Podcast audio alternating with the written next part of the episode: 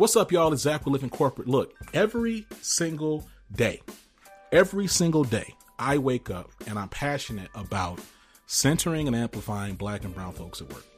Right? We go through these seasons where people act like we're so in, we're so needed and precious, and then we go through these seasons where we're just treated disposably. Right? We've seen that uh, really heightened since 2020, the murder of George Floyd, and we saw all these pledges and stuff and we saw all this all this language and commitments from organizations. But now we're seeing a lot of folks renege on all those commitments and, um, and pledges. Right?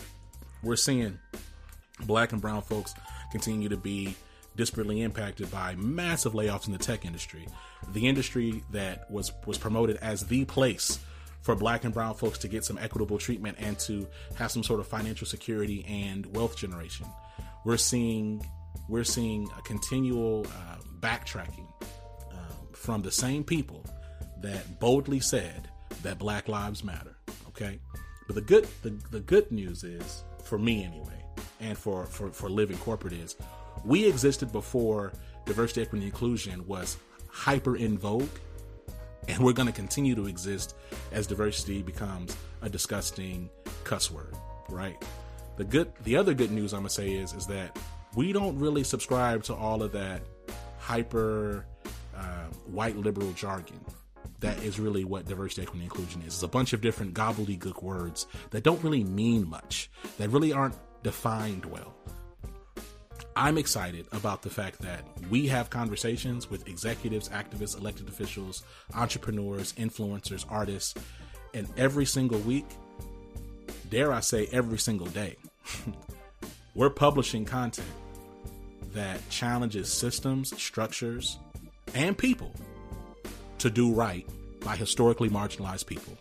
And by historically marginalized, I mean black and brown queer, black and brown trans, black and brown disabled, black and brown men, black and brown women, black and brown non binary, black and brown first generation, black and brown people, right? The country is going to continue to get blacker and browner. And it's important that our voices continue to be heard. I still believe that the strongest weapon and the biggest gift I have is my voice. And Living Corporate is a megaphone and an amplifier for all things black and brown at work. So I'm happy that you're listening. Welcome to the network. We outside, baby. Let's go.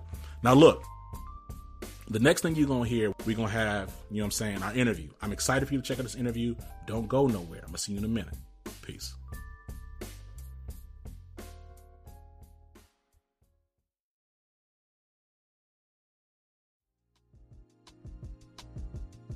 Yo, Kahlief, spawn on me, Adams. What's going on, dog? Fam, thank you so much for having me. I'm excited to be rocking. I know this, this took a year in the making Bruh. because of the world spinning Bruh. and things happening, but Bruh. I've been so excited to be able to get a chance to sit down and talk to you and, and talk about all the stuff you're working on because your your work is brilliant. Man, well, listen. Just... First of all, I appreciate the love. I appreciate the flowers on and off the mic. Um, and yeah, it's crazy because you look you look up, and I was you know we were saying you look up, and because I, I, was like because I, I saw you tweeting, and I was like, we uh. follow uh, each other. Were supposed to yeah. dude. Then I went on my email and say, a year? We supposed to hit. I hit you up last. We were going back, and then like, and it was just like life. I look up, and you know, shoot, I want to say, and it's crazy because to your point about just life, life, and right. So, mm, so we, I think we initially kind of exchanged stuff in like August, September, October.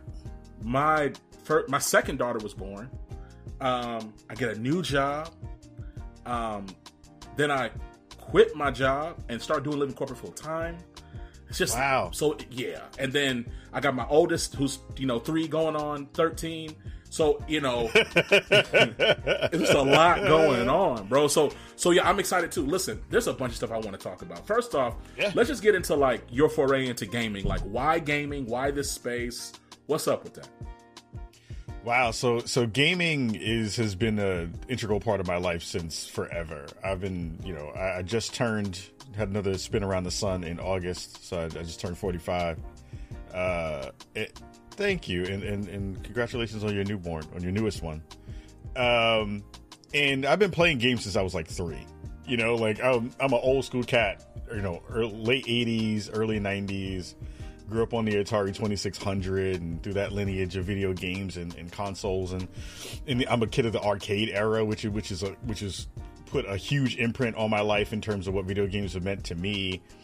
But video games were really a, a safe space for me. It was a, it was a thing that you know, growing up in the Bronx, back home in New York, uh, in a time that was not great for the city uh, and, and, great for the state. It was a lot of crime going on in, in, in the hood a lot of wild stuff going on. And my grandma was the one who actually gave me gaming as a way to kind of stay safe. She was like, "Look, I know where you're going to be. I don't have to worry about you know randomness happening to you in the street. Don't be out there running around." And this is a good way to kind of keep you in a space where I can, you know, give you something to do and keep you safe in a, in a space that isn't uh, all the time and that that lent towards my love of gaming that lent towards my love of technology and tech um, and that's been a driving force for me for for now you know 30 plus years of being in and around games but now in the past 10 you know making it a you part know, of so, my my, so work want, life into, part of my hobbies and a part of the thing that has given me a lot so, of purpose with, you know, with the work interesting I do with to your point I think about the fact that I've been playing games since I was since I was a kid. I want to say my first console was the Sega Genesis. I had uh, Sonic 2. And then I remember I had um, the big, chunky gray Game Boy. Um, and I had Donkey Kong. Um, and so you're 45. I want to note that because that, that ties into something I want to put a pin in that. Um, you know, I'm I'm a little a little bit younger um, at, at 34, uh, but you know what's interesting to me is like you talk about the fact that you've been playing games your whole life and and and the the uh, the protection and insulation some semi insulation they provided for you at different seasons of your life talk to me though about like at what point did you realize you looked up and and not realize but like say hey this cannot just be a hobby this can be the way that i actually like pay my bills and take care of myself like what what was the pivot there um I think it was hard. I think the the pivot came in very small increments, right? Like I I'd been a tech head, and you know, I think a lot of folks who who don't who may not know is that Spawn on Me is still not my full time thing. Like it is a it is still a thing that I'm doing. I wouldn't say on the side because it, it, it involves so much of my my brain space in my life at this point. But I've always had a nine to five job for most of the time that I've been doing Spawn on Me. But the pivot came when I decided that I was going to try to figure out to do something with a lot of the energy that I was occup- that was I was kind of pushing towards my nine to five. I was working as a, on the help desk side of things at a, at a union back home in New York, and I just wasn't feeling smart. I wasn't using my brain. I was kind of kind of just rolling through the motions and and rolling the motions just didn't feel good from a just human heart mind and soul perspective. So it wound up not feeling good. And i was like here's a thing that i love and I, I, don't get a chance to talk about it with a lot of folks. I don't get a chance to express how i'm thinking about it. Is there a way to be able to do that? And that kind of started off in a writing space at first. We had a uh, had a blog called the small point blog that did okay and did fairly well. Um, and then that changed into the podcasting space, which was already bubbling up, but it was a space that was still having a resurgence in the in the time that I that I kind of poked at it. And and there were some endemic folks who were there for a long period of time, but getting to see that that was a, a viable space to have conversation that was the thing that drove that more towards a like maybe this is a thing that we can do for fun and also maybe there's a business layer here too yeah i mean i'm gonna say what i love about what I love about your work, and you, and that, so again, I, I put a pin in your, age for a reason. What I love about your work and the way that you engage, like just this world of gaming, is there's a certain level of maturity that you have when you like talk about the games that you play, as well as frankly when you like look across the landscape and you engage, like, and you and you provide any commentary or observation about whatever is happening. Like, you're you're sitting in this like in this Gen Xer space uh, and this Gen Xer co- generational cohort, while at the same time engaging a space that like I don't know has a has the whole gamut of people. Don't get me wrong, but it's like really dominated by like young millennials and like Gen Zers. Talk to me about like your approach and mindset as you just kind of look at the things going on. I mean, like we could literally pick on any any one thing in gaming. Just like immaturity abounds. Like, talk to me about like how you how do you navigate that, and do you ever feel like, dog, I am too old for this? Like, like I'm curious about that. I feel too old all the time. I mean, but that's a but that's the beauty of it, though. I think now being at the age that I that I'm at, you have perspective, and perspective is a huge thing. I don't think, and, and again, it winds up being one of those conversations where if you look at the the timber of the conversation, a lot of it is angsty. A lot of it is very much the sky is falling. Everything is bad. Everything is wrong. Everything is messed up. And yes, we live in a time where unprecedented unprecedented things are happening. Like you know, monopolies are potentially in, in, involved, and the world around gaming is is is on on, on fire oftentimes. But the the tagline, and I and I and I hold this to to the to the end of my days for our show and for me is that I want to bring nuance back to the internet. And I think that is an important thing because yes, there are things on each level of the the spectrum that are wild and terrible and fantastic and great, and we never talk about the good stuff. We hardly focus on the things that are working. We are constantly focused on the things that are wrong because that's easy. That doesn't that doesn't provide you space to go look at somebody else's stuff and be like, "Yo, I may not like this. I definitely like this. Can we talk about that?" Like there's spaces in there where no one in this in this industry is a demon. There are very few folks in this industry who wake up every morning on the game side, on the publish side, and all this stuff, spend multiple hours away from their families, away from their homes to make a terrible product, to to make you uh, uh, a terrible human in the in the world, and to give you a bad experience. There's very few people who are doing that work. So that means that there's a ton of conversations to talk about and angles to talk about that removes some of that kind of young angsty space. And mind you, I was there. I was never at that spot, because I got into the game a little bit older. I got into the game when I was in my early 30s and I had some perspective there. But I've also seen everything from when we were two dots on a screen on a to we now have games where people look like actual human beings. In that small amount of time frame, which encompasses my life around the, the amount of space that I've been on the planet, if you don't look at that and you're like, oh my God, this is some of the coolest stuff on the planet, then I feel like you're doing it wrong. Like you're wasting the time that you have to be able to appreciate while also lending voice to things that are that are necessarily wrong. And we do that because of the angle that we talk about games through a, a prism of blackness. But I think those things are in there, but there's also so much good that we can be talking about that we leave on the vine every day. Let's talk a little bit more about that. Like this this prism of blackness you just mentioned. Like yeah. I, I, I do think and and so let me say this, like I, you know, I've been black my whole life, and then Kahlief, I think also you have also. I'm gonna be presumptuous yep. and say, I think that yes. for for me, I I do think that I don't think that there's enough engagement on the intersection of just uh, of blackness and gaming. I don't. Um, and and I, and, and frankly, I and as and as underrepresented and underengaged, uh, disengaged, underengaged black representation identity is, I mean, we can then we can then say that for a bunch of black and browns, other, you know, non-white spaces and people. Like, talk to me about like, you know, I know that you have a history and you've done like, you've worked in like the intersection of diversity, equity, inclusion in gaming. Like, you've worked for different brands, like doing this work. Like, talk to me about like how what inclusion looks like um in like the context of gaming and like why why that's relevant or important. I think it's relevant and important because you know, no BS. We as black people move everything.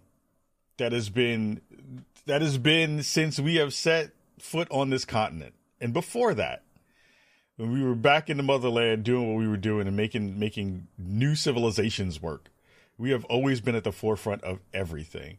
And then you push that forward into the modern age, we are the forefront of everything that's hot. Everything that you see on the planet that right now is moving, we had a part in it if you understand that, then you understand our worth. And if you understand our worth, you understand those things that we're not getting in the gaming space, in the entertainment space, and especially in the technology space. Again, I think it makes that conversation a lot easier if you have lived through it and understand you know, the, the value of the culture. But what winds up happening is in, and of course, this is because again, we don't we don't own a lot in some of these spaces. We're not the heads of some of, of these companies. Many of these companies still and we're now kind of finally getting to put our imprint on some of those things, and, and it's bubbling up, which is great. But I think the work that I've been able to do, not only at I was at Riot Games for for a little bit in their uh, diversity and inclusion layer. Some of my favorite work was over when I was working at Intel and their VR and AR and gaming spaces there because it was an actual way that I could have um, uh, some imprint on the business there through a diversity and inclusion layer, which wasn't. Which the funny thing is that was not a part of my scope of my job, but I know it's important that you step into a room and you have say and you have sway. You have to voice that stuff. So I'll, I'll give a quick example of that. Uh, during the during the the George Floyd uh, murder uh, kind of space when that happened in in the culture. All of us galvanized around what that what that meant from a cultural perspective in, in, in, black circles and brown circles. And in white circles there was this this signaling that there was going to be movement right? And we were going to see things happen in a way that we hadn't seen before. There's going to be some addressing of issues. There's going to be some uh, compensation kind of put in, in in terms of culture and money and all of those things i came to the table and said well here's a great space to to to see what we can do from a business company perspective, one of the biggest names on the on the planet. And the thing that you wind up getting in diversity inclusion conversations often, if you're working in corporate spaces, is what's the KPI here that we're going to hit to be able to show that diversity is happening? And I think that's the worst version that you can kind of put out into the world because it doesn't work like that. KPIs and cultural shifts are not, you can't put them in the same space of what's our quarterly margin look like? You can't do that. That's a that's decades upon work that happens, and you've seen it happen in things like the so, the social rights, uh, the the civil rights movement, all those things. Right? It takes decades to get those things in a good spot. But I think there's a balance there between what can happen culturally and what happens in a business perspective. And to usually get to the sense of business, the hearts, mind, soul conversation, which we should have already had, doesn't equate. It doesn't work, right? Because you can tell white people that they've been messing up forever and it doesn't mean that they're going to move the needle, right? Because they need this extra thing to kind of get there. Some folks, right? Some people get it and they, and they ride as good allies and do that work. But for the most part, in the C suite, that is not a thing that works, right? You have to hit the P and L in a real way, right? You have to hit their profit profit and loss margins in a real way and discuss it. I came up with a hypothesis. I said, look, if we were to take the black dollar out of gaming for a year, what would that do to gaming? So we got some time.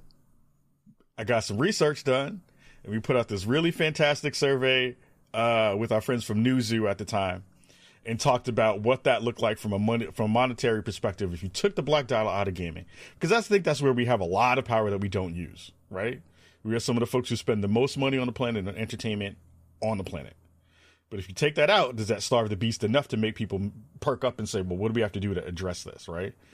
The numbers are smaller in, in in in terms of what the overall number was. It was probably like twelve to fifteen million dollars a year, which is not a fantastic big number. It's not nothing to sniff at, but I also know that our sample size was extremely small, right? And if you extrapolate that out, that then becomes billion, that becomes high millions of dollars because then you add all the other brown folks in there, all the under underrepresented folks in there who are not getting marketing spent right? Because I think that's the problem. It stemmed from a conversation that I had with one of the C-suite folks, and I'm sorry if I'm rambling.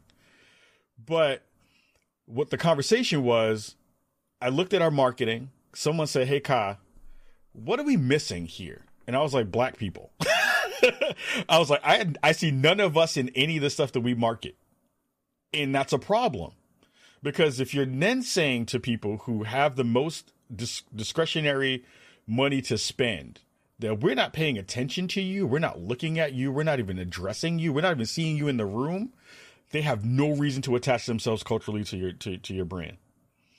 That conversation sparked some work that I was able to do. We got uh, I started a program that would kind of um, uh, empower uh, creators of, of, various levels across different strata to be able to get really dope machines. We had like five thousand dollar PCs sent out to about sixteen people across different layers of, of the funnel and that was the thing that i was driving. So it was gaming it was uh, politics it was social justice it was a lot of different stuff because again those are all parts of the cultural sphere that we re- that we live in right So it winds up changing the way that you think about what that means for the space going forward in a DEI perspective, because you're both addressing the cultural need that's there, because you're you're trying to help bridge the gap between the tech pipeline that we cons- consistently see.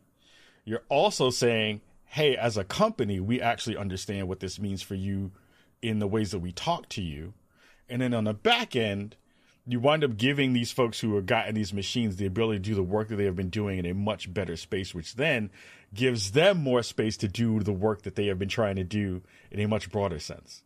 So you wind up hitting all of these levels of stuff, but the crux of that is research. And if we don't spend enough money on research and we don't spend enough money, you know, as black and brown folks, giving our information to some of these conversations, we don't get to where we need to get to. It's the reason why people beef at you when you don't take the census. Right? It's like same thing for gaming. It's like it's the reason why we don't understand where the marketing spend is. We do a little bit, but it's the reason why I say you can do both. When people are like, you can't spend, you can't spend money to get out of DEI or to make DEI better. I was like, that's a lie. You can absolutely spend money to make diversity and inclusion a thing. Hundred percent. You just have to do it. You just have to do Yeah. it. You have to, and it, abs- Yeah. and it's so funny when people say that. It's like it's so interesting. Like in the, in spaces like anything that has to do with like making the workplace more fair, more equitable. All of a sudden, the thing that works everywhere else won't work here. Like every other time that we that we as a culture or society have a problem, a core part of whatever that problem is putting throwing money at it. Like like now it's it's you're not like literally just you're not like just blindly throwing but it's investment. I mean, it's about investing it in a really in a really like intentional and and, and um an authentic way. and you have to do it without ask and you have to do it with uh, uh, an understanding that you're there is no ROI here. There is no the ROI is cultural, and the ROI that you're seeking doesn't exist. It doesn't work like that. You can't KPI your way to DEI. It doesn't work. It doesn't work that way. So I'm like, when people get that in that mix, yes, it's great for if you're a marketer. It's great if you're a researcher. It's great for if you're a part of that layer and you have marketing spend or you have budget to, to, to pay for that stuff. But you can't get to DEI through KPI in the same ways you do. You have to give that money and and and continue to give that money in ways that matter to the folks who are on the ground and have tangible results from that stuff by checking in and by having conversations and making sure that you're still supporting. It's the only way it works if you're if you're a business doing that work in the ways that I think in gaming at least. Well, well, it's it's so interesting that you say that, right? So it, when I think about when I think about like the intersection of just like inclusion, representation in gaming, honestly, I think about this RDC skit um, where they were trying to build his character, and it was like, "Yo, where's my hairstyles at?" And it was like every hairstyle was like, I don't know, like somebody from like, um, uh, uh, man, what was that? What's that? ro- That punk rock band I used to listen to a lot. Good Charlotte or like Blink One Eighty Oh yeah, like it's just like all this like yeah, it's, it's like yeah. it's like okay I mean that, Yep. these hairstyles are cool but like my hair don't grow like that so like why am I right. you know what I'm saying or like it's like yo like where what's like even like the skin tones you know it's just and like man I love what you're saying though about this like you can't KPI your way in DEI and I think like here's my thing is there's metrics that you can you can try to track and follow. However like if you but like if all you're doing is looking at those metrics and you're not having any appreciation for like the things that you cannot immediately see or measure then you're making Right. mistakes. I think the other challenge Kahlief is that like most people are not like smart enough. I'm gonna just say it this way. Most people are really not smart enough to even understand the data and analyze it in a way to get any meaningful outputs anyway. So like what i mean by that is like okay are you even able to like bifurcate this all these data sets in a way to give you like actual insight? And let's say if, if i was to give you a bunch of numbers right in front of you could you actually even analyze and visualize it in a way to give you answers? Like probably not. So like No. so so it's like it's like let's just be honest because there there are plenty of things that organizations will invest in or just like throw money at or that are rounding errors that that they do every year, right? There's things at the end of every year. Oh shoot, I'm running. Okay, I got this budget. I got to spend it, or I'm gonna lose it for next year. And they just throw it at something. hmm So it's like like that this extra level of scrutiny and resistance.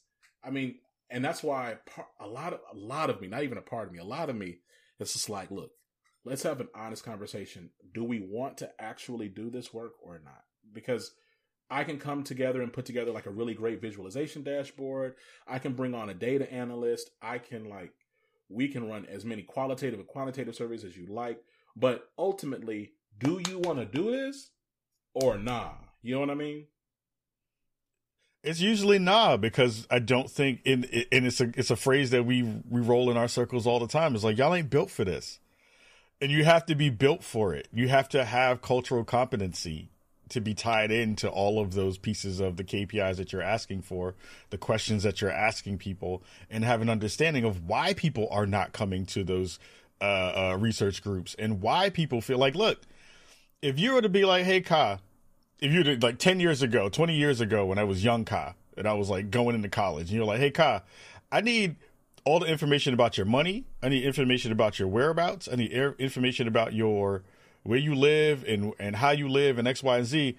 As a person who is afraid of the government, the cops, and all the layers in between that are authoritarian around that, I'm not giving you anything, even if it's for research that might potentially benefit me.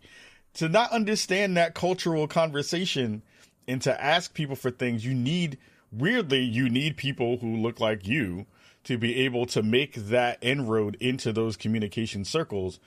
And they have to also have enough cultural competency to understand how to put on the mask and take off the mask. It's about in in group speak versus out group speak. And if you understand that, then you have a much better positioning to be able to go into spo- go into places and speak to people authentically and speak to people in the ways that you need to for them to be able to give you the information that you can use to help them. If you can do that, then you're in a brilliant spot. But there are so few of us in those places. And that then goes into a much bigger conversation about like, our workplace is inclusive for you? Do you feel like you're in a good position to be at that spot? when you have something that goes on in your own personal life, will you have a boss that understands when you need to take the day off because somebody got shot in the culture? Like, or some other random thing that is black adjacent that we understand as a thing that we already just know, right?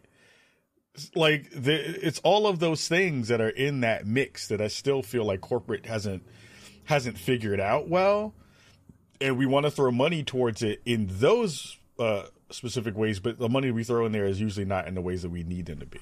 So you know, it's interesting. You talked a little bit earlier about you know the world being on fire around us and like monopolies forming and happening. Like, I'm curious. I'm curious to see your perspective on two things.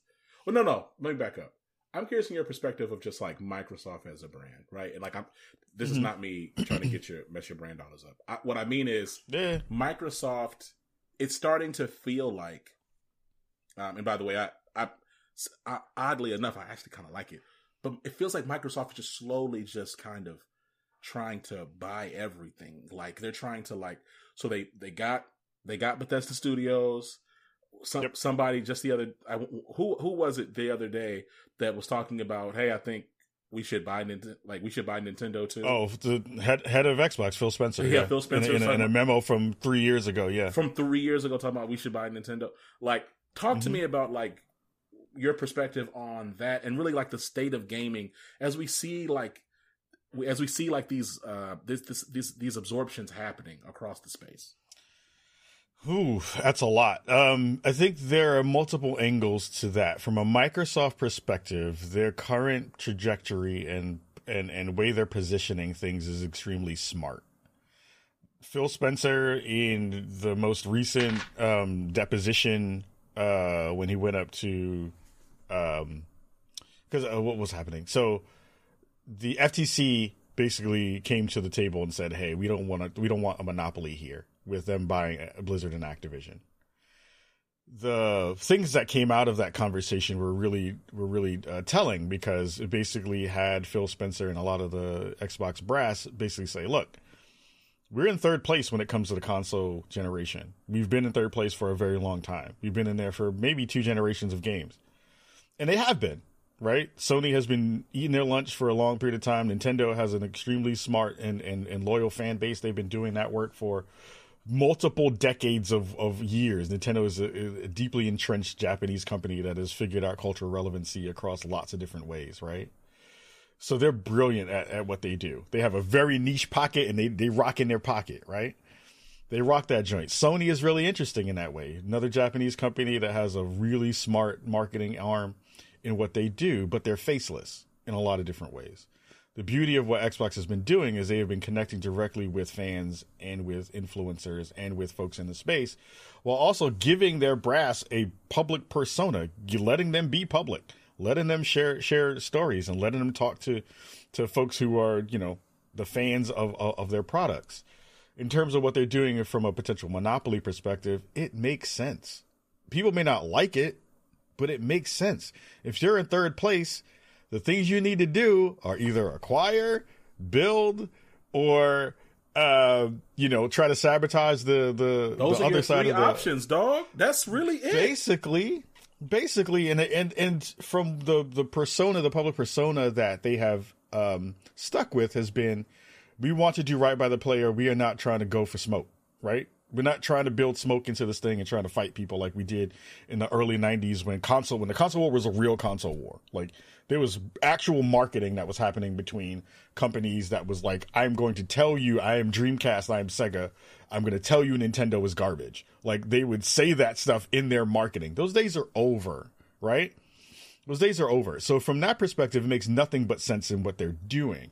I think where trepidation winds up kind of kind of coming in is we've okay monopolies usually kind of stifle competition in a, in a real way we see that in the Madden and 2K spaces in terms of football conversation that's been there forever. I want my I want my NFL 2K5 back anyway. But in the positioning that they're in, it makes sense.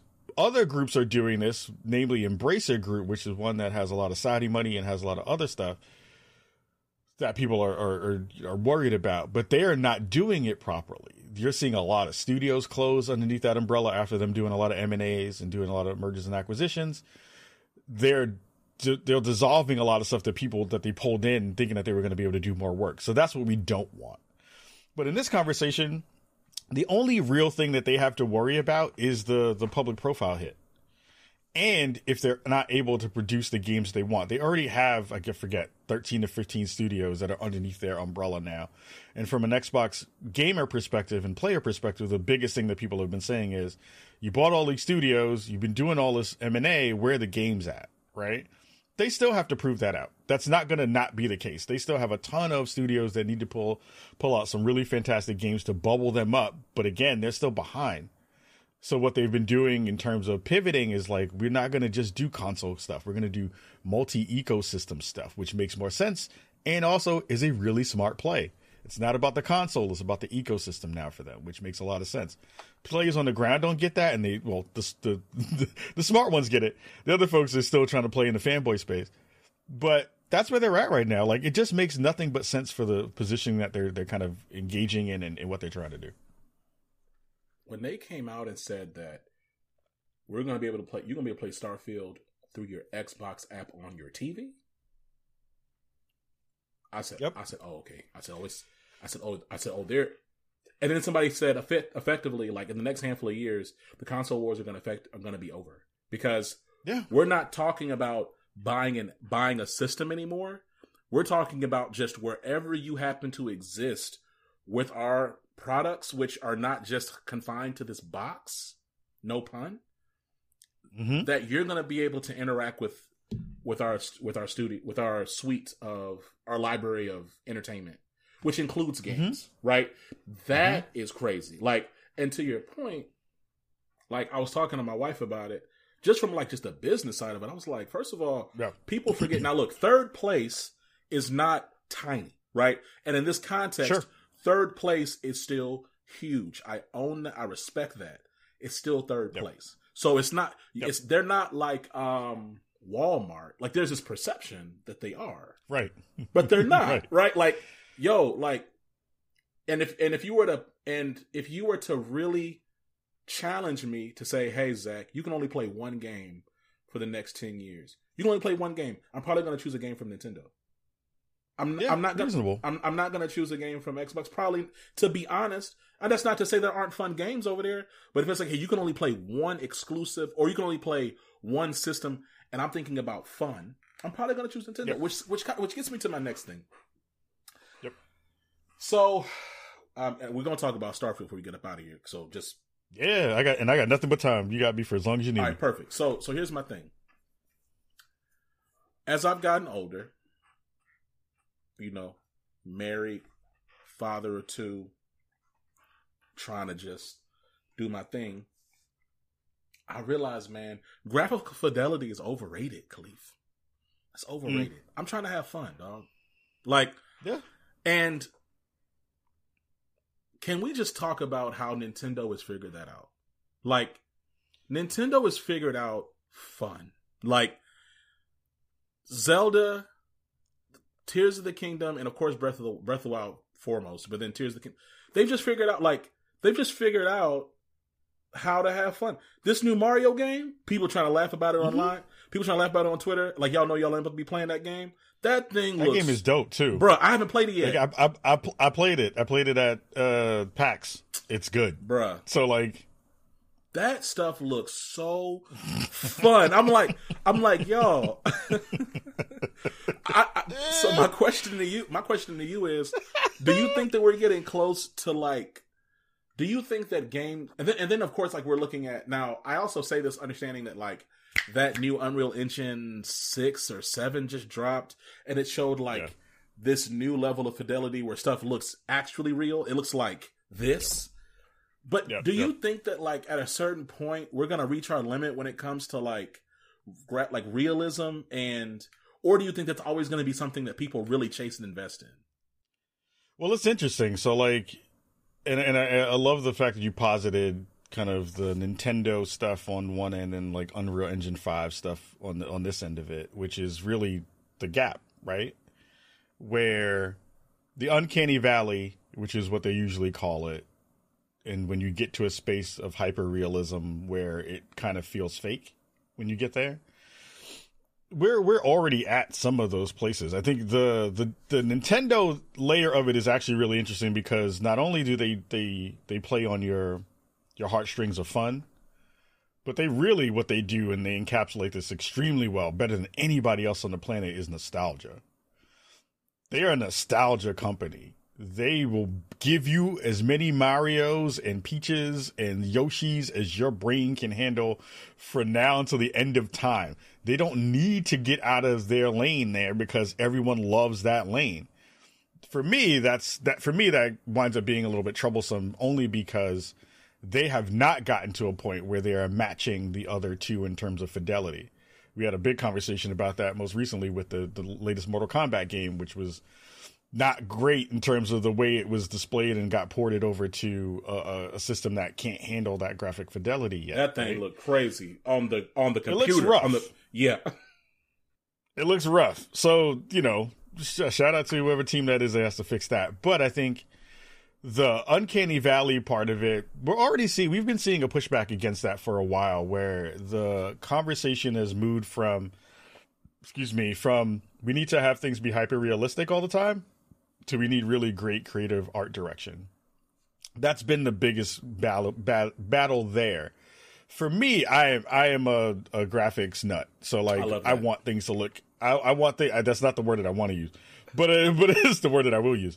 Uh, I love to see hyper realistic stuff. Again, I was just playing some Mortal Kombat before we jumped on the thing, and I was like, I want this to be even bloodier and gorier because I like horror movies. Respect. But but it's like you can mash up really great art direction and that be a total different vibe than just saying we need humans to look exactly like humans. Like meta humans are amazing in the Unreal Engine space. Like that's really fantastic. If you got a chance to see Yes. uh, maybe the guy, this is like maybe a year or two now ago, which was that Neo un, Yes, um, I played it. uh, the Matrix demo Crazy. that looked nuts, right? Looked And that was that was the ushering of Unreal Engine Five. Now we're seeing some of those pieces kind of pull into to the games that Epic are making in Fortnite and other stuff, and other people are now using it. So the expectation is that that graphic fidelity will be there. But even before that, we had stuff like Uncharted, we had stuff like God of War, Yeah. we had stuff that was in there, and then you had other stuff from the indie space that went really hard on art direction, like Cult of the Lamb or a, a game from Spain called Gris that was beautiful and, and, and captivating and had this really fantastic story, but it was very um, you can see it was it was a what people will call it. It's an artsy fartsy game, Yeah. right? It's great. So it really depends on the timber of the game. Really depends on the, the, the, the current angle of what you're trying to make as a as a game in general. But also, it really goes back to the emotion that you're trying to evoke in the player. And once you really hit that layer, then you have a lot of different ways that you can go. But we're going to get to a point where you're just going to run out of tech. So Um, you know what I mean? We're gonna you're gonna run out, and you're not gonna have enough stuff to get there until until you get to what we saw with like the Tupac hologram, yeah, right? All right, we're gonna get there Yeah. at some point, but people are already going to look at that too, and they're gonna be like, "I don't like that." I don't like and that's it. where that uncanny valley conversation comes in. So it's weird. So like so, and, and I was saying Unreal Engine six. I meant to say Unreal Engine five point three with these uh Yeah, yeah, with that yep. nanite landscape stuff. yeah, yeah, and, I, I'm Yep. looking at this and I'm like, so so here's my thing. So first of all, I love the fact that you're on the opposite side of me on this because, but I do- and I'll, I say this to, I say this, but also knowing that like tech, like fidelity has changed. So my issue when it Mm. comes to like like high high end and like us pushing for it to look as realistic as possible now is Yeah. it inescapably we're gonna come back five years later and go, oh, this looks terrible or this doesn't look good. Yeah. Right? But Yep. but I say that though saying maybe not now with these nanite landscapes because now this now it looks like a now it looks like an actual like I looked at some video on YouTube. They dropped this. It's called "Why Unreal Engine 5.3 is a Big Deal." It has like 1.3 million views like two weeks ago. Um, Sure. And I and I watched it, and it and this legitimately looks like I'm like okay, it looks like y'all took like a GoPro and just like went through a forest. Like it looks crazy. yeah, But here's my so but here's my biggest use case of like or my biggest example of artistic direction and style over Yep. trying to like burn out your your PC to make something look real. So check this out. Like I remember I remember when Wind Waker came out. Right. Yeah. Everybody was mad. A lot of people was mad. Yo, we ain't Mhm. want this. You know, da da Mhm. da. And so then and and then like people were really like hating on the game. I was a little salty about it too because I just got done playing Majora's Mask, Ocarina of Time. So I was like, yo, Mhm. I really wanted. I'm thinking, I, I, I was, I wanted at the time, Twilight Princess, right? Right, right? Because Twilight Princess was to me like the most logical next step from a fidelity perspective, story, da da da da da. But like, and not to say, look, Twilight Princess is a phenomenal game. I ended up missing it because I, I jumped consoles. I can't remember something happened. I can't remember, but um, and I want to say actually, Twilight Princess was really hard to get on the game on the GameCube. Like something happened where it just got, Mm, and so it ended up being available on the um on the Wii on like the Wii. on the Wii, but Yeah. I didn't have a Wii, and I wasn't trying to mess with the Wii. I, I think at that point I got a, I, I switched over to like a 360 or something. But but but the, but, the point is, is like, point is, I remember though, if I go back now, right, and I go back and I look at, if you go back and you look at Twilight Princess, which it's Zelda, so it's gonna be phenomenal. It's a great game. Okay, Yep. but if you go back and look at Wind Waker right now, it still looks phenomenal. It looks dope. Like it still, it looks like yeah. it looks like you're going like it looks it's it was to your point about they specialize in nostalgia it was if you if you go back and play it now it's aged so beautifully. I mean all the nintendo switch guys are pissed myself included raising both my hands that they haven't dropped the remake yet. You know what i'm saying? Sure. so so here's my here's my thing. Like here's my question as we get into this like you know you played starfield um you Yep. got the review copy we're gonna get in that for a second. The, the question i have before that though is what does it look like to build relationships with these studios um and and, and really like have access to games early? What is it you know i I mean i think you know you think about the major players and major reviewers um there's these stereotypes that come with a lot of them right? I mean Sure. I, I would say that you and like ACG and other people sit in this different space of like having access to these these these groups and giving very authentic and honest reviews with respect Mhm. to while still respecting the relationships like what does that look like and, and and when did you when did you start really building those relationships to even get early review copies Ooh. Um that was uh it's been weird because it's like even within the space that I occupy, like Spawn on Me is is is not a huge outlet. Um we are we are smedium, as I like to call us. Um but I think what has kept us in the mix has been that not brand voice but like that authentic voice, that authenticity that you see from me as a person who's doing all that work to say I want to be able to to showcase not only what you've done but I want to get our audiences smarter about the way it works. I've had the I've had the privilege of working at studios before, and there's a huge gap there, and I think that's also kind of the, one of the underlying kind of north stars for me is I just want the player to be smarter because the conversations we have online are really stupid about video games. And you can't expect developers to spend time to do that work. Community managers are, are constantly doing a ton of stuff to to get that done. But there's still a language barrier here between the, the, the player who is at home, who's like, I just want to put my money and buy my game and, and play, and the people who are like more thinking about the industry or thinking about the way it works. So that's where I kind of sit, where I want people to, and I want developers also to feel comfortable coming to talk to me about the process because the process is fascinating. I really do wish that everyone who is at home who has ever talked crap online about, yo, just fix it, could go to a conference like Game Developers Conference and sit in one panel. You will feel infinitely stupid, which is one of the best things that has ever happened to me because I was one of those folks at one point too, where I was like, well, why doesn't this work? Yo, just fix it. X, Y, Z. And then I got a press pass to go to GDC like 10 years ago and sat in a panel. I remember it vividly. It was a panel for one of my favorite developers, Media Molecule, and they were talking about Little Big Planet, and they were talking about some piece of technology that they had built that that made the games, you know, process easier for them. And I sat there and I thought I understood games, and I knew nothing. I felt infinitely stupid, and it was it was a it was a light bulb moment for me. I was like, oh, there's a conversation here that they can't have because of all the layers that they that they that they have to go through in the space that I occupy where I can be a conduit for some of those things. So that was has been like a foundational thing of how you get closer to developers, right? And how you get closer to publishers and all that kind of stuff. Is and this goes back a little bit to you know the pin of age, right? Where I have a reverence for this space. I don't think a lot of young cats in the game space do, and that comes from time. Again, I've come from two dots on the screen, going up and down with a block going in between it, to hyper realistic video games that we have now.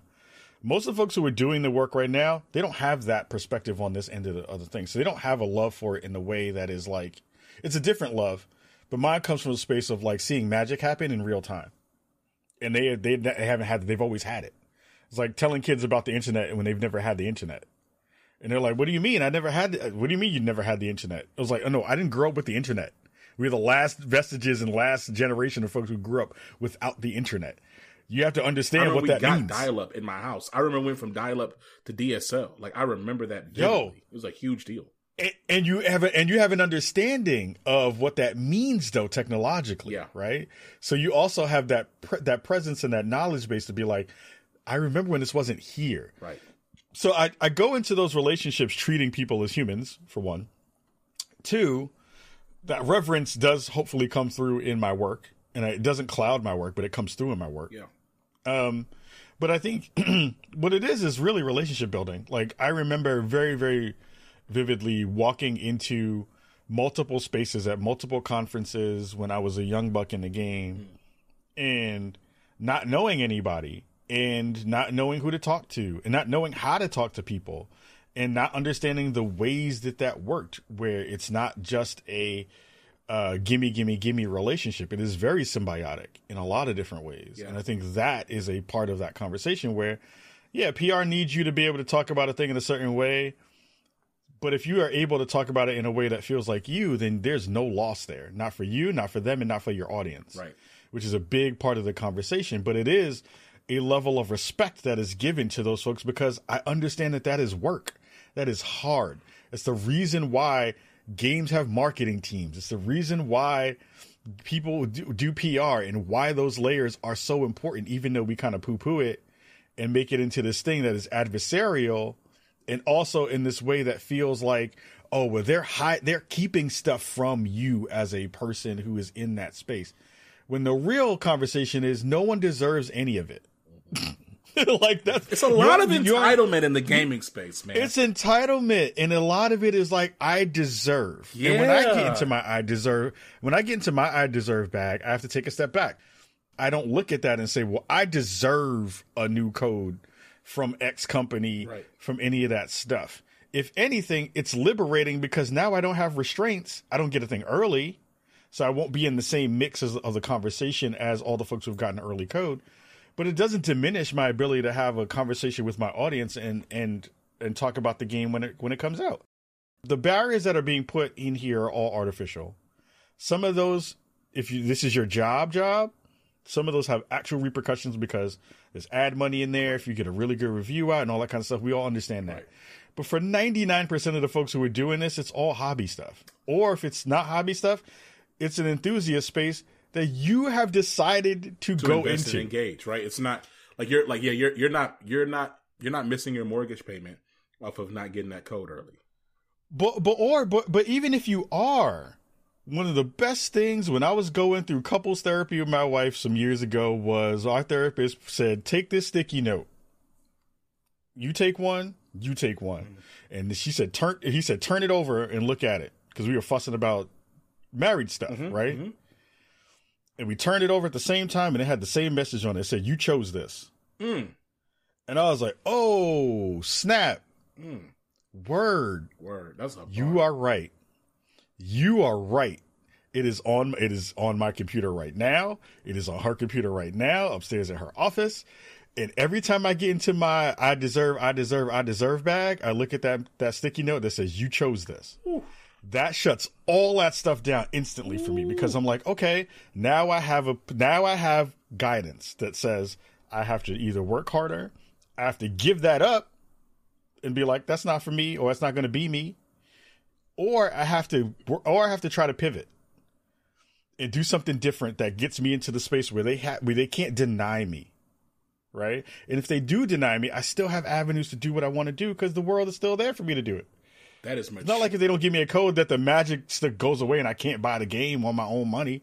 I can buy the game and just do the thing. But like you chose this is real, and I don't think a lot of folks in the space understand that because it's about me, me, me, me, me, and I deserve, I deserve, I deserve is entitlement, and that's why. Dog, that is mature as hell, and I've been married for ten years. I love that. Um, yeah. All right, so you know, so, so I we're gonna get to this, but I'm gonna ask this, I'm gonna ask one more thing, or or rather, ob- yeah, yeah. observation. Curious to get your your thoughts on it. I think the other piece, right, like, and some of this has to do with the fact that we're like in this late stage capitalist society where like there's this, this, this pressure to just get stuff out in the market, manufacture, um, uh, lack engagement, right, and and and sell, sell, sell, right. So, see, so uh, that being said, like Cyberpunk almost like destroyed my hope in gaming, right? Like, hmm. um, only because I got so excited. So let me, and that's and that's not fair to put it all on that game. The one that really kind of like opened or cracked the, the dam, as it were, was Anthem. So mm-hmm. Anthem, I thought was going to be this like just completely different experience. And honestly, shoot, mm-hmm. I can even tell you this. I'll say before that, the game that broke it that that really was a, first, a tiny crack was um Division. Ooh, yeah. Right. Yep. So yep. Every it's like I was like oh because Division was like oh this this look you talk about fidelity this look crazy oh shoot I'm about to be I'm playing with my people but I'm also navigating oh my gosh I'm going in this tunnel I'm and you know and it, you know it came out and it, it wasn't it wasn't bad it wasn't bad Right. But it wasn't what they said was. What they showed. It wasn't what they showed. and they kind of did the same thing with with Watch Dogs. But Watch Dogs to me was fun, so I wasn't really that I wasn't tripped. But Watch Dogs looked crazy because they put it on like they had that crazy PC setup where they were basically running it on like um uh Zordon, basically, like equivalent of that. and, yeah. Um, so, so, so you got. I love that reference. Bro, it was a huge Sorry. machine. Well, because because I watched a YouTube video where they showed they they showed you like, hey, this is like the machine that they ran. Um, yeah, yeah. And, and it looked. It, I mean, they told me they said it was like a ten thousand dollars setup, and I was like, good god. So anyway, mm-hmm. so to your point about running out of tech, but anyway, so so so you got Watch Dogs Then you got Anthem, and then yeah, Yep. so so so Cyberpunk. So for like two years, dog. No, my bad, three years. I was following everything. I was like, I was like, oh, son, they got a black creator. Oh, this thing about to be crazy. Da da da da. I was looking at like the stills where the girl, where she had the razor arms and she was getting, sh- you know, she was getting shot up. I was like, oh my gosh, this looks incredible. And I get the Mhm. game, and I'm like, Mm-hmm. Yep. What is this, fam? And then You ain't wrong. you ain't I wrong. was so heated, bro. I was so mad. And you know what it is when you like, especially, and, and it, it definitely destroyed me pre-ordering stuff, right? Like, Sure. right? And so I was like, I was like, this is crazy because if we think of when you do the math, there was no reason for that. Like in my for Zach the gamer, not Zach Yeah. the DEI executive or ex Big Four consultant or any of these other things. Just Zach the gamer. Pause all that other stuff. There was no reason that game should have been bad because it came from a phenomenal studio that just gave me one of the best games of all time. Mhm. Um, th- the studio, if you read anything about them, they're always talking about quality and experience and like giving as much value as they can to the player, to the gamer, to their cus- to their client, to their customers why does this game look like this? And so for me though, what I had to pause and realize after I it took me like two weeks, I was really mad. Um, I was heated. Kahlief. I was so mad, bro. What what I realized was is like the the the designers, the engineers, these these folk, they are not the people in charge. Like they're not no. in charge, right?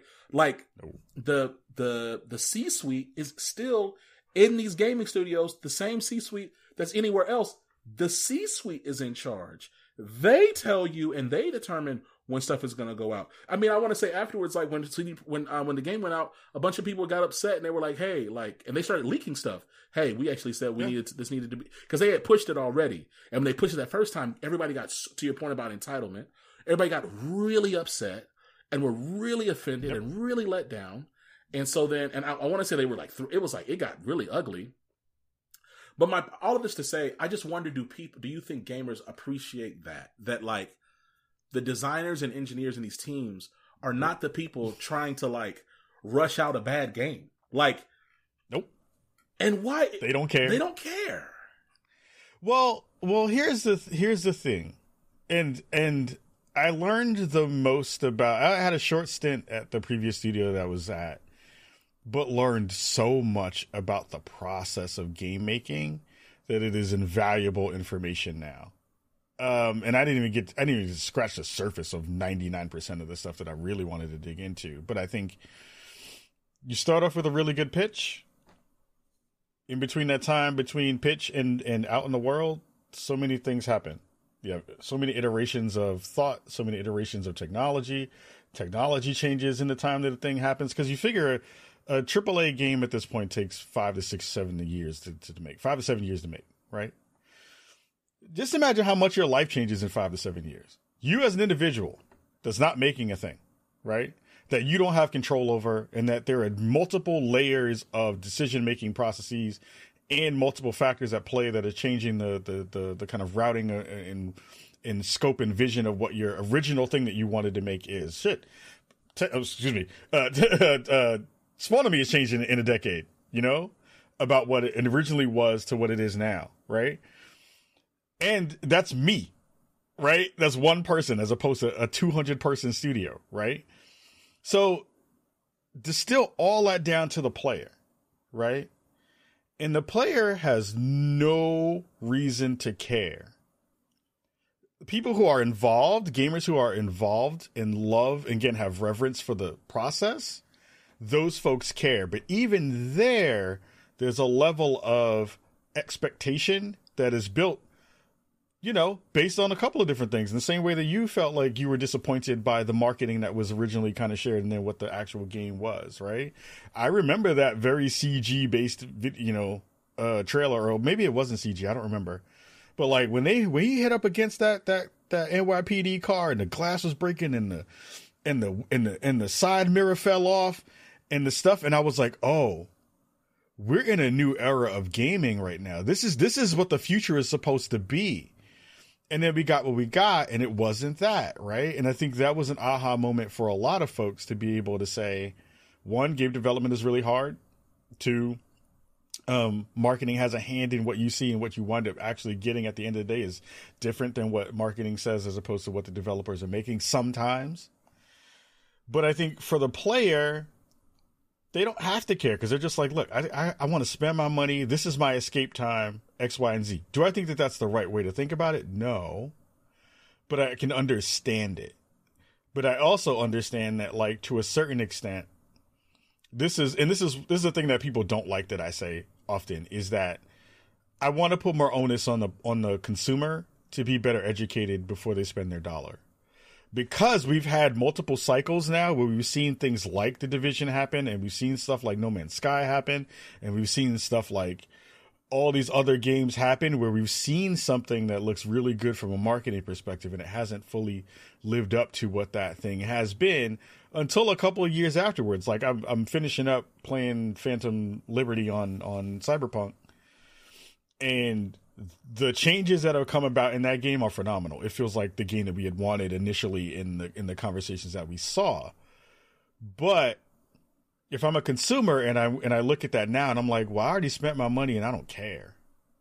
Plus, we have more stuff to play than we've ever had on the planet now. Like we had like your window to to to to to making sure that you're in the zeitgeist is so small now that you have to hit on day one, and if you don't hit in day, you don't hit in month one, like we'll give you a little bit of leeway if your your connectivity stuff, your network infrastructure stuff ain't on point. Sometimes, you know, you live in a games of service space now where a lot of things are online, and you need them to be online to work, and that's also has a thing.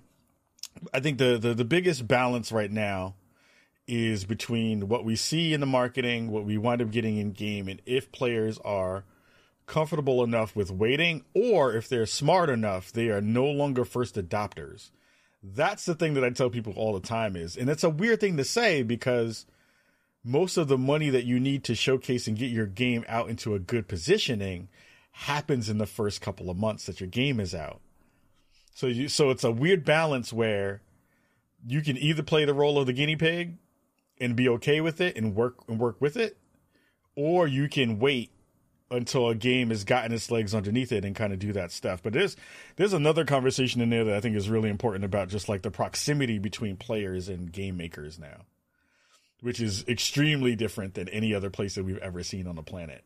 And I think there's some care that needs to be had there as well to, to be able to kind of move into a positive direction. But that's a whole other tangent to, to go on in terms of how players interact with with the development community in a way that's good for them and and benefits the player too. Well, you know, but to your, but like, you know what though, and I, I get your, I, I, can see why people get upset about you putting accountability on the consumer. People don't like really like accountability like that, Kahlief. So, but but what I'll say for me, what I'm I'm noticing is that, or I had to take a lesson, right?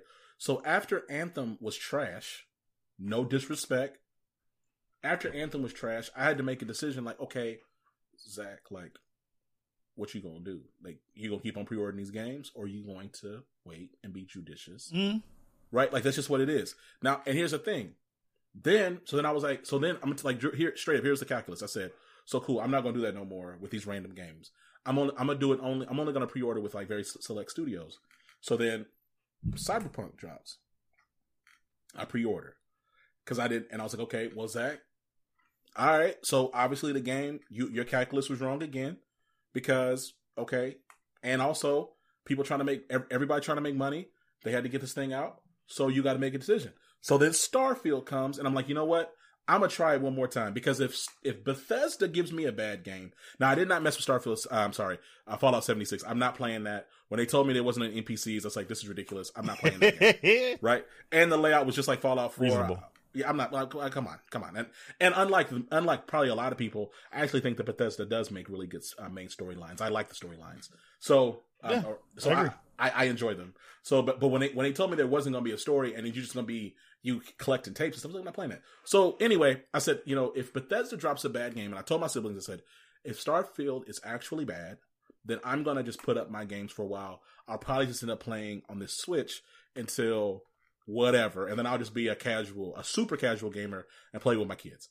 Um, Starfield comes out, and um, I'm gonna be honest, it it met all my expectations. I ain't gonna hold you. I'm curious, like you know, I've, I, I watched your review four times. I want you to know. Um, Thank you. So I'm not asking you to repeat your video here. Sure. Talk to me about like your impressions of Starfield. Um, compare it to you know, um, com- compare it to Oblivion. Um, I think people like to compare it to um, to to um, I think a lot of people like to compare it to Skyrim.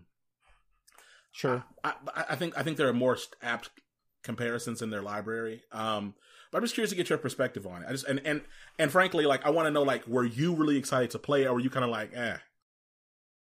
I'm, I mean, I'm I was really excited to play it because again, I like I believe in Bethesda's work.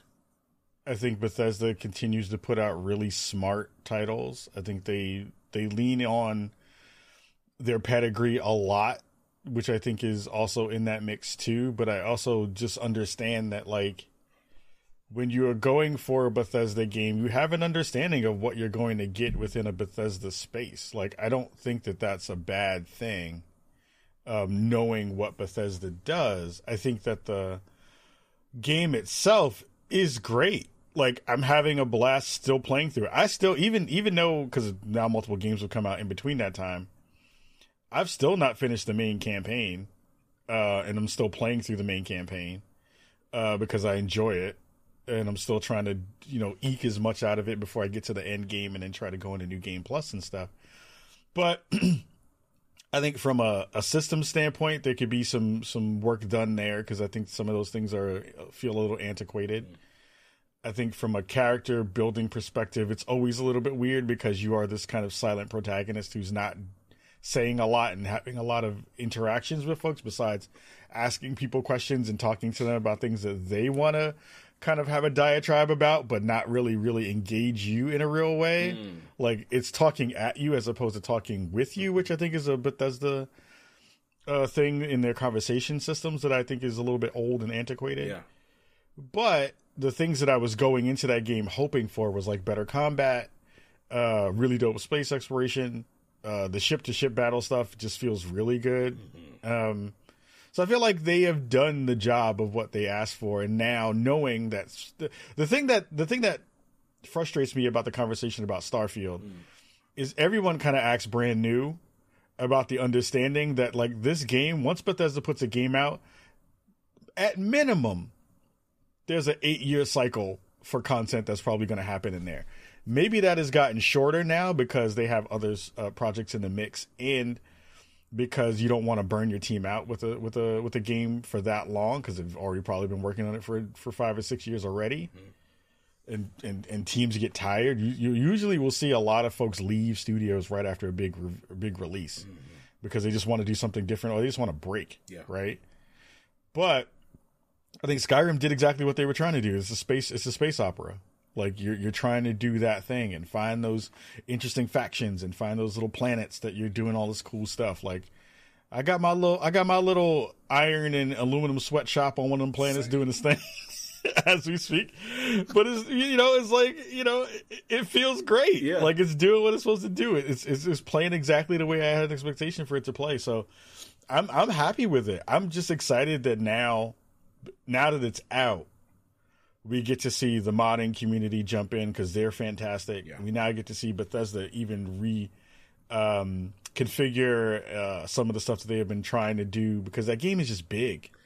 Like people forget how big this game is and how all of these intricate systems are at play. So it's like people like, oh, the game is ugly and it doesn't look good, and I'm like, yeah, but you can do X, you can do this, this, this, and this, and you can't do that in most of these other games. Yes, you have to understand and put things into proper perspective because a game like God of War is very very different than a game like Starfield. It's not even yeah, two not... different sets of ta- two different sets of technology that's at play here and two different things you're trying to make happen.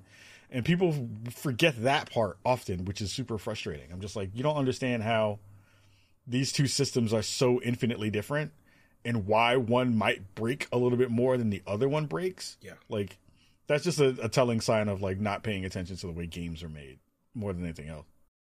And, and this is where, and this is where I'm like, maybe I'm starting to age out of this whole like gaming thing. Not, not that I'm gonna, I'm gonna, I'm continue to play games, but it's like to your what you said earlier in our conversation, just like the the level of di- dialogue, right? So like, so so my thing is when they were talking about, oh well, you can't you can't go, you can't play, um, or, right, you can't travel the whole planet at the same time, Right. and I'm like, okay, I mean, okay, Who? Why?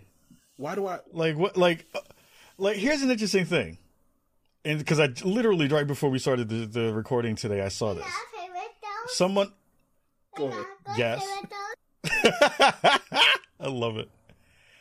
But one of the conversations that popped up was around oh, so there's a new mod now where you can go from space and basically break through the atmosphere and go down to the planet like you're doing on No Man's Sky.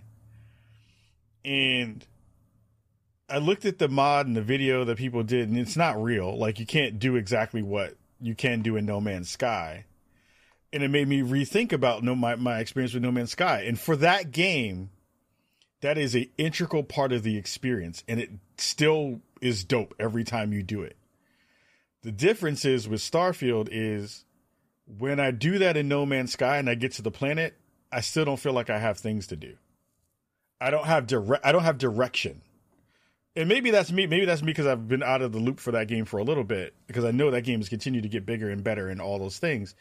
But even when I go back to go play that game, I still don't feel any urgency to do anything besides go look at the planet and farm rock. That's and, and, and that's and my biggest. I'm like, guys, these are not the same game. Even even the commentary Right. of, oh, you can only jump from system to system, or you can't literally fly from one star system to another. It's a cutscene, and I'm like, do y'all know how big the, a galaxy is? Like, do you want to go in your ship? and press a button and just sit there holding your controller for 30 minutes or whatever, drive flying from one star system to another, do you appreciate how big that is for you to go? Mm-hmm. Dog, when I showed my wife, who is not like the, like the last game she and I played together was Little Big Planet 2. When I Yeah. when I when I showed her, I said, "Hey, let me show you something." And she goes, "What are all those?" And I said, "Those are." She said, "What are all those dots?" I said, "Those are stars." She was like, and I said, "Each of those is a is our, our is a is a system. It's a solar system, Mm-hmm. and in each of those systems, there's multiple planets I can land on and interact with. And like it's it's under it was also understated of like they were like, oh, there's not enough life, and it's like, fam. I remember like I think when I one time when I flew out to like past Cricks, like way out there, Mm. and I landed somewhere, and it was like, oh, an abandoned depot thing. There's people, there's there's NPCs out there. It's like, bro, I- Yeah. and it's like, yo, do y'all? And I think to you, this goes back. I just love, I love is this whole conversation coming full circle about appreciating what something is because of just like you've seen other things before. Like I think about when I played Skyrim for the first time. Hell, I'll take. it. I went. I when I played. I did not play Morrowind, but I did. But Oblivion was my real first Bethesda experience, and I really Same. Yep. so, and I was thinking about just how you think about how rich Oblivion is, right? It's so rich. There's so much to do. Now, like, take that, take Oblivion, and then, like, multiply that out like 40, 50, 60 times across a galaxy. Yep. You, that should, you should get excited about that. And the last thing I'll say about this, man, is like, going back to this whole fun factor thing, I do think that Bethesda, I think they they they've come to peace with the fact that the, the games are going to look good. They're not, they don't look bad, but they're not going to look like hyper realistic. The faces kind of look kind of weird. Sometimes when you talk to people, they turn real strange and all that kind of stuff, and you you get Yep. used to that. But it's fun. And what's interesting to me, I'm watching these. I watch some YouTube reviews where it's like, "All right, y'all, I played Starfield for a hundred hours. Let me tell you, it's not good." And it's like, okay, both of those things can't be true. but I but but it's what you call it though, right? Mm. Like again, it's the understanding of the experience that you're supposed to have. Oblivion, at the point that we played Oblivion for the first time, the amount of dialogue, the amount of stuff, the amount of music, the amount of stuff, like all of those things were crafted for that game. Now we move 20 years into the future where procedural generation is a thing. And No Man's Sky couldn't have been couldn't, couldn't be No Man's Sky if they had to craft each one of those things. Mm-hmm. It would be Starfield because you don't have the, enough people power, you don't have enough manpower, you don't have enough brain space to be able to make crafted experiences across two hundred thousand planets, whatever it is in in, in Starfield. Right. I mean, in, in No Man's Sky. Right. which I love because when I go back to play No Man's Sky, it does give me that space to be like, I know more than likely something's going to be here. And I can fly to it. I can see what the the atmosphere is and all those kinds of things and look at it and do all those things. But then for the most part, I leave. I dip out. Like I'm like, all right, that wasn't pretty. That planet wasn't pretty. There's nothing here for me to see. I'm leaving. Right. And that's a procedurally generated landscape that you wind up being in. The Goldilocks planets that that uh, Todd Howard had talked about, yeah, you're going to fall onto places that don't have actual life on it, but they are trying to replicate an idea of what actual space is. And for most of the stuff that we see in our visible solar systems and planetary uh, uh, travel that we've been able to do and that we know of in this metaverse, I mean, in this multiverse, there is there aren't a lot of life on a lot of planets that you would wind up seeing. So it winds up being this kind of more realistic understanding of what the universe is as to a more fanciful version that we see in No Man's Sky, and both can live in the same brain space and have different use cases. Like I still love again, I still love that that that moment when you go from being in space to landing on a planet in No Man's Sky. And I also don't see the the purpose of me traveling for 40, 40 days to go fly to a planet. That'll make me even more mad. if you make me fly to a planet for 40 for 40 minutes and ain't nothing on that planet, I'm heated. Now mad. Right. Now I'm mad at you because that's wasted time. Man, come on, man. I, I Right? gotta put these kids to bed. I got time for this. So like, Right? Like, you know, so I don't know. People want everything and, and, and everything at once. And I'm like, that's not the way this works, y'all. Like, this is not it. Kahlief, we might have to break this down to a part one and two, but bro, thank you so much, man, for sitting down with me. Um, I feel like, I feel like we're we got really really cool. I feel like I'm excited about us like just continuing to keep lines of communication open. I want you to come back on the show. Uh, much love to spawn on me. Before I let you Thank go, anything you want to plug or shout out? Well, first of all, I, I ditto. Like I, I feel the exact, same way. I like I'm I'm I'm hyped that we got a chance to finally make this happen and and, and chop it up because it's been a phenomenal phenomenal show. Brilliant questions, really fun questions. Um, for me, uh, I'm running around and doing a bunch of stuff. So uh, we're working on getting Spawnies together. Spawnies three, our award show uh, that we've been doing. That's for underrepresented folks in the gaming space. Um, Spawn of Me is now hit its tenth year as of 2023, uh, which is a milestone in and of itself. We're all we're creeping up. We're probably like two or three episodes away from our 500th episode uh, on on the podcast, which is which is great. We're trying to figure out what to do for that because God knows there's so many things to do. Um, uh, and you can check out the show uh, on YouTube, youtube.com slash spawn on me is where you can find our VODs. I usually do our live broadcast on twitch.tv slash spawn on me. Uh, we're trying to find a good day for it, but everything keeps moving around. It's between all the games happening and the embargoes happening. So we usually do it on Wednesday nights around 6 p.m. PST. Uh, but that's been kind of in flux just because too many things have been happening. Um, so you can go check that out there as well. And there's a super secret project that I'm working on uh, that's in the on universe that's coming probably before the end of the month. Uh, it'll maybe start in October. Uh, that'll kind of get us closer to what the original idea of what Spawn on Me was about. Um, which which I'm excited to, to kind of dig into uh, when it's time to talk about that. But stay tuned for that. It's going to be a little bit. It's, it's going to it's not be not going to be a little bit. It's going to be a lot of fun. Uh, and it gives me the, a chance to kind of expand in a way that I've been looking to do for a while. So I'm excited for that. And and again, thank you so much for having me. It's been a blast. Anytime you want me to rock, I'm down to. Uh, and, and just appreciate the time and, and, and the work you've been doing. It's dope. Well, first, so first of all, um, absolutely, thank you. Definitely gonna have you back soon. Maybe I can slide by Spawn on me. I don't know because I might not. Be, I don't know if I'm because I'm not an engineer. I don't know, but I would love to hang out with y'all over there too. And then also, make sure y'all y'all click the link in the show notes. If y'all aren't following the Spawn on Me podcast, make sure y'all follow them there. Make sure you check out the website. Make sure y'all just like get familiar. We have a phenomenal community over there. I love authenticity and um and and and, and what you said at the beginning of this is like you know just how you engage games through the prism of your own identity and like um and the fact that it's not and and no shade to nobody people who do this because like there's different spaces for different types of content. Um there's hey i'm going to like really like throw my identity at the front of every single thing i do and like make sure that you know whatever whatever. And like to be Yeah. honest there are certain days i really like that. I also like the concept of hey I am who I am, and I'm happy to be doing this thing, right? Um, like that's where living corporate, even the name came from, because living single is was all about these people and these black folks in the '90s. They happen to be they're black because they live in and they in New yep. York, so they happen to and they just happen to be existing in all these spaces. That's my general vibe. I really like a lot because when you do that, then you know your identity is going to seep through. It's going to really just permeate throughout the entire thing. So all that being said, look, man, I appreciate you. Can't wait to have you on the show soon again, and uh, we'll catch up, bro.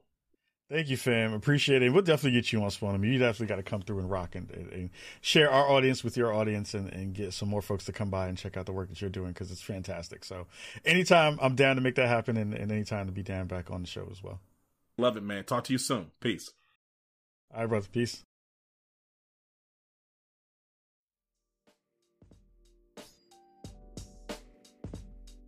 And we're back. Yo, thank you so much for rocking with us at Living Corporate. So excited. Uh, make sure that you check out the links in the show notes to learn more about Living Corporate. If ain't nobody else tell you today, I'm going to tell you right now I love you. You matter. Take care of yourself. Later.